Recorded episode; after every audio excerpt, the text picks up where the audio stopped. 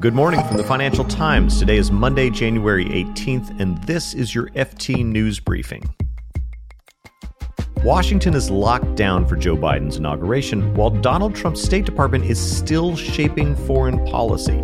Germany's ruling party, the Christian Democratic Union, has found a new leader to replace Angela Merkel. And soaring valuations for tech companies during the pandemic have encouraged new investment in logistics, and that is reshaping cities. I'm Brendan Greeley, in for Marc Filippino. Here's the news you need to start your day.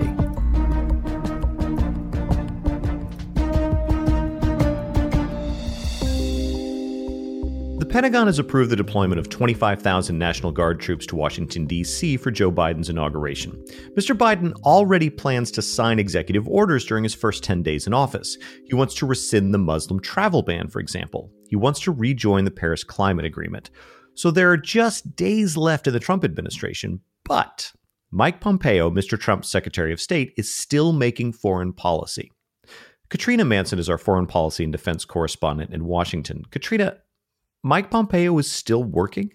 Yes, and at an accelerating pace. Mike Pompeo, the US Secretary of State for the next few days, has been extremely busy. Um, and he's done a spate of measures that will clearly complicate uh, the incoming Biden team's room for maneuver and I think slow them down in some of the things that they want to do. Help me understand the distinction between slowing them down and complicating them and actually achieving a policy goal. Is this designed to make life difficult for the incoming administration, or are these moves actually designed to perhaps do a little bit of last minute policy on the way out the door? Yeah, I think it's an interesting distinction. And of course, it depends who you ask. Um, the administration, when they talk to you, say they're simply blowing off steam. and also. Wait, I'm sorry, I need to interrupt. Did somebody literally tell you blowing off steam? Blow off steam. Yes, I tried to ask them, are you doing this to um, limit the Biden administration's room to maneuver or to make it impossible for them to uh, pursue what they've made clear is their foreign po- policy agenda? And they said, no, no, I think people are blowing off steam. What are these measures? In what parts of the world is steam being let off right now? Um, there's some steam in Cuba.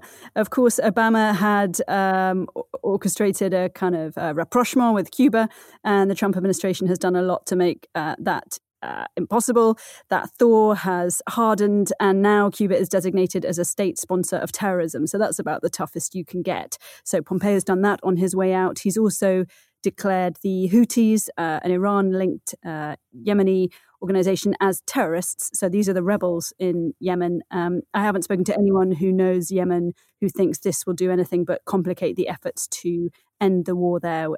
And there's some of the, the most egregious human rights violations going on.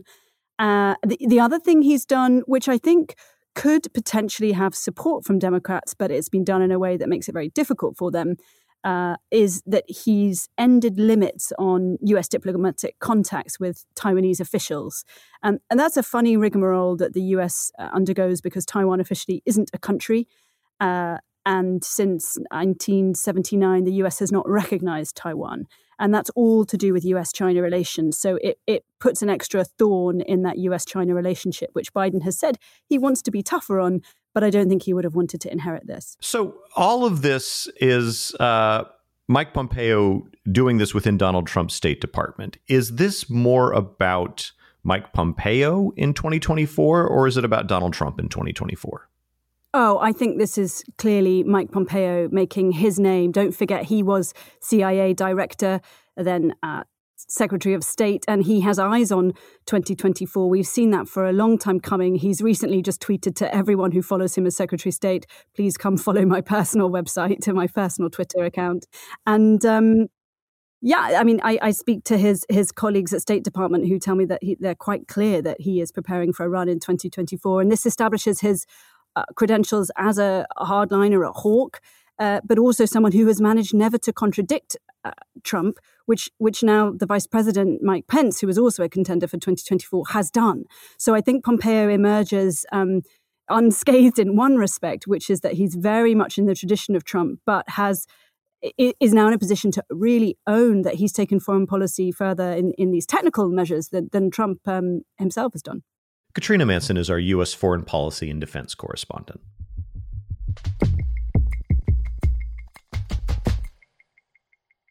In Germany, Armin Laschet is an honorary carnival knight in his hometown of Aachen. As of this weekend, he is also head of the Christian Democratic Union. That's Germany's ruling party, and it's also the political home of Angela Merkel, who has been the country's chancellor for 16 years and an anchor for Europe through several major crises. Mr. Laschet is the son of a miner. He studied law, he worked as a journalist, he is known for his affability. At last year's carnival, he was given a medal against deadly seriousness.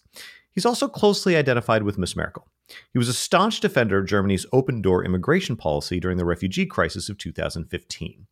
Hardliners in his own party view him as too liberal, but Mr. Laschet presented himself as the only candidate who could keep all of the party's competing camps together.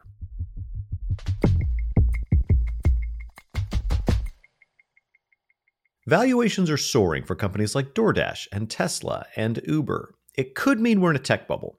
But the FT's global technology correspondent Tim Bradshaw says that even if it is, he's found similarities to the dot com bubble of the late 1990s. Even when they're over, bubbles can leave some helpful investments behind. Here's Tim. So yeah, it's pretty dot com bubblish to see companies like DoorDash and Airbnb pretty much doubling on their first day of trading. DoorDash is now valued around $50 billion. Uber's market capitalization is around $100 billion. And quite a lot of these are businesses that have never made consistent profits.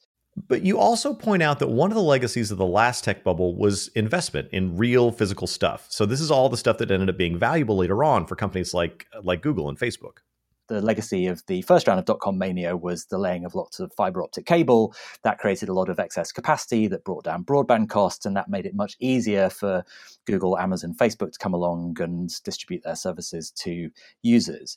Now, what we're seeing with e commerce investment at the moment is more of a kind of city infrastructure and a logistics infrastructure.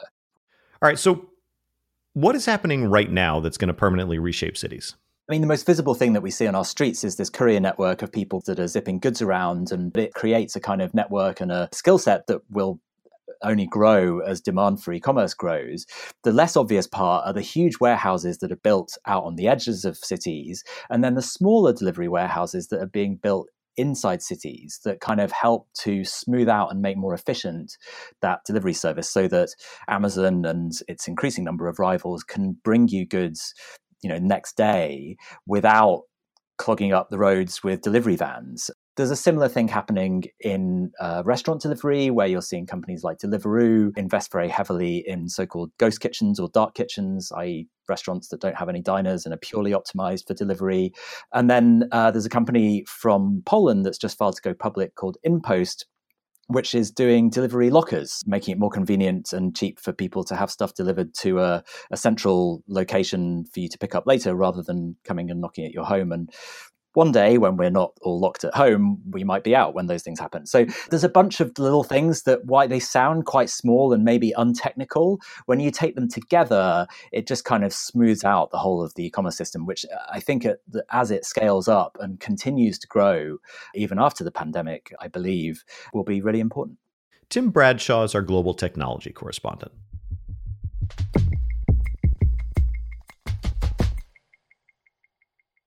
And finally, Indonesia's government has come up with a way to get citizens on board with a COVID vaccine. Southeast Asia's largest economy has almost 900,000 confirmed coronavirus cases and is struggling to get the pandemic under control. It's been rolling out vaccinations using a jab developed by Sinovac, that's a Chinese company. But almost 70% of Indonesians are uncertain about the vaccine. That's according to a survey from last October. So the government's decided to prioritize not just healthcare workers, but also social media influencers, a rock singer, the manager of a popular football club, a TV personality. They've all been seen on TV getting vaccinated.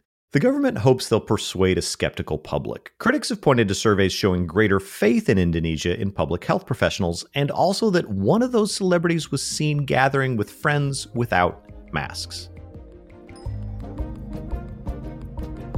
You can read more on all these stories at FT.com. This has been your daily FT News Briefing. Make sure you check back tomorrow for the latest business news.